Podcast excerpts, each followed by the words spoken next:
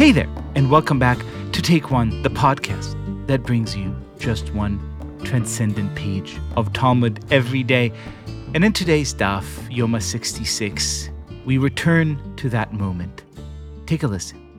And the priests and the people standing in the temple courtyard, when they would hear the explicit name emerging from the mouth of the high priest. When the high priest did not use one of the substitute names for God, they would kneel and prostrate themselves and fall on their faces and say, Blessed is the name of his glorious kingdom forever and ever. There is something so incredibly powerful, so moving about this moment, the one time of the year where one man, the high priest, would walk into the Holy of Holies and say the explicit name of God, and that that act alone of speaking a word, of speaking a name, was so powerful as to have everyone in the congregation kneel in awe and terror. It's just such an incredible reminder of, well, the power of language and of words to move us in ways we really didn't think possible.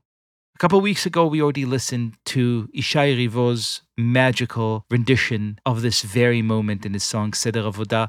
But because this passage really puts me in mind of the power of words, I thought it might be a good idea to run a little snippet of an interview that my colleague Mark Oppenheimer and I conducted a few weeks ago on our other podcast here on Tablet Magazine, Unorthodox.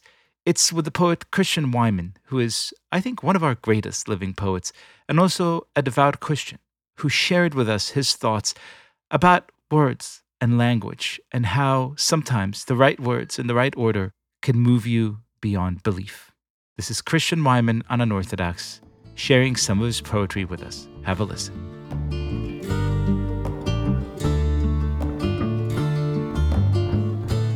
Reading your work, there is some kind of fiery intensity in it. And I'm no student of poetry. I'm, I'm no connoisseur of poetry, but I am a disciple of my rabbi, Rav Leonard Cohen, who taught me that the best poets are, are the ones who appeal to women. And when that fails, appeal to God. There seems to be something very, very much in conversation, in, shall I say, urgent, desperate conversation with God in your work. So, first of all, would you say that it's true? Second of all, do you feel yourself connecting to some kind of celestial sources as you work? The implicit assumption there is that I've failed with women. So I've moved on to the second part. well, every good poet should, right? Yes, I do feel that there is some kind of a connection with another to God. I would love to write a whole book of poems though that didn't use the word God, that had that connection but didn't use that didn't have recourse to that word. I don't think I'm at all unique in that. I think a lot of poets, American and otherwise, feel some sort of connection to another or the supernatural when they write. But then on the other side of it, they don't aren't really, really willing to do anything with that. You know, it doesn't really mean anything on the other side of the experience. And I've always been very confused on the other side of the experience, sort of wondering, you know, what, what the hell just happened? And what do I do with that? To me, that's always translated into an interest in religion. So in the ancient Jewish temple, there was really one other class of people other than the priests and the, the Levites who, who are allowed. And that was musicians, the understanding that those musicians slash poets who came and, and wrote and sang songs for God because that was the only way that you could connect you you sort of transcended. You said something just now about trying to understand that that feeling. Is there an inherent sense of loss here? Because you know most of us are removed from this temple like experience. Most of us are removed from the kind of clear, pure, white heat of, of religious communal life. We're, we're trying to figure out these emotions when most of the infrastructure for figuring them out has been taken away from us.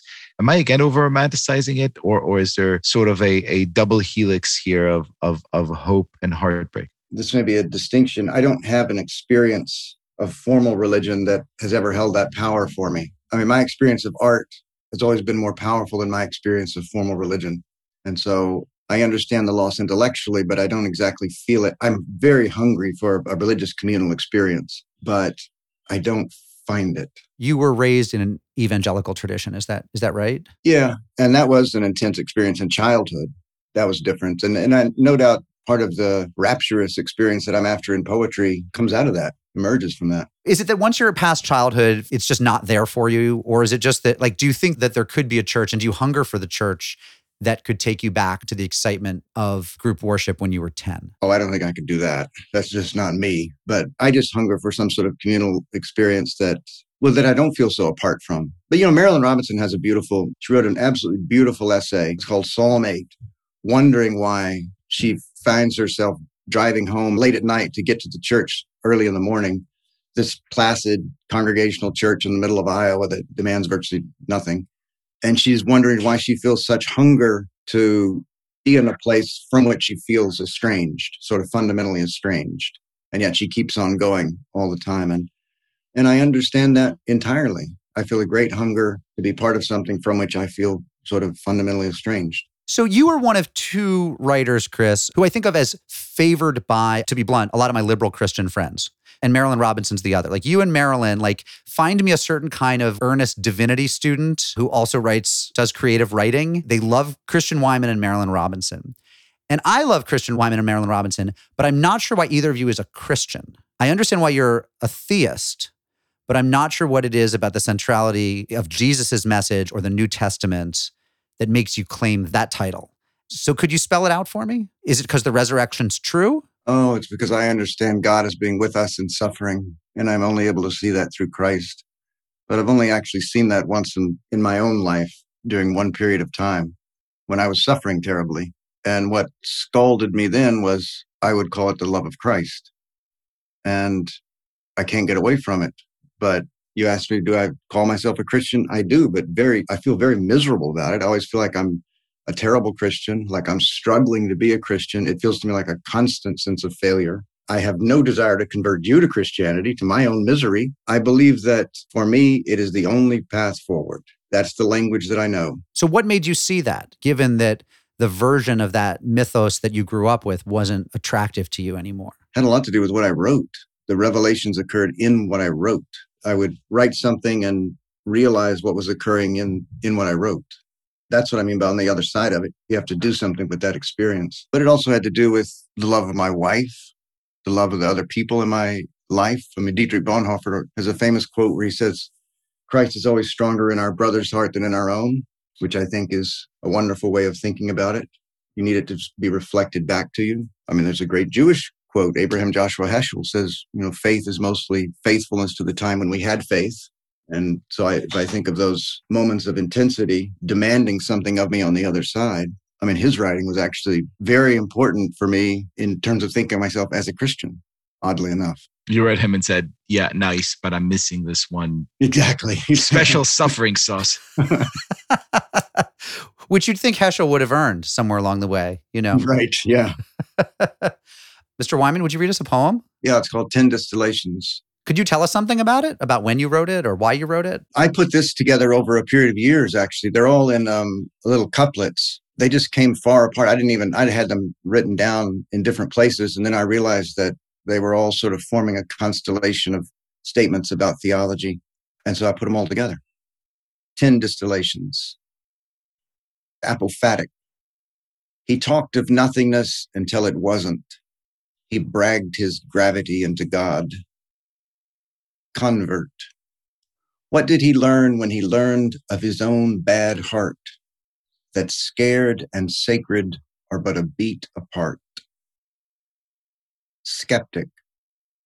His eyes were open, but his heart was shut. At the edge of every wonder, he said, but. Inspiration. The clearest morning is a thing to bear, he writes, overjoyed once more by despair. Knowledge. To touch the summit was to learn so much, among which there are summits you can't touch. Via negativa. He names his love by naming what he hates. Joy generalizes. Pain individuates. Near death. Not beyond, but beyond my power to tell. What Eden's sweeter than the one in hell? Apophatic again. Why wouldn't I praise the vacuous black? The one abundance I could trust was lack. Natural theology. dawn, light dew on the grass, the air cool, clear, nothing more, nothing mere. The end of prayer, that I might cry life like any bird belonging to its dawn.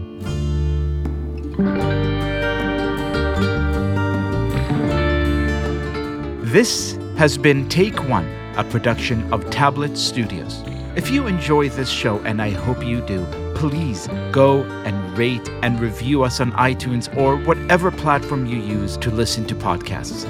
Each week, we'll be releasing new episodes Monday through Friday, covering the entire weekly portion of Daf Yomi. I'm your host, Liel Leibovitz, and our producers are Josh Cross, Sarah Fredman Ader, and Robert Scaramuccia. For more information, go to tabletmag.com slash take one or email us at takeone at tabletmag.com. You could find us on Twitter at take1dafyomi or join our Facebook group by searching for Take One Podcast.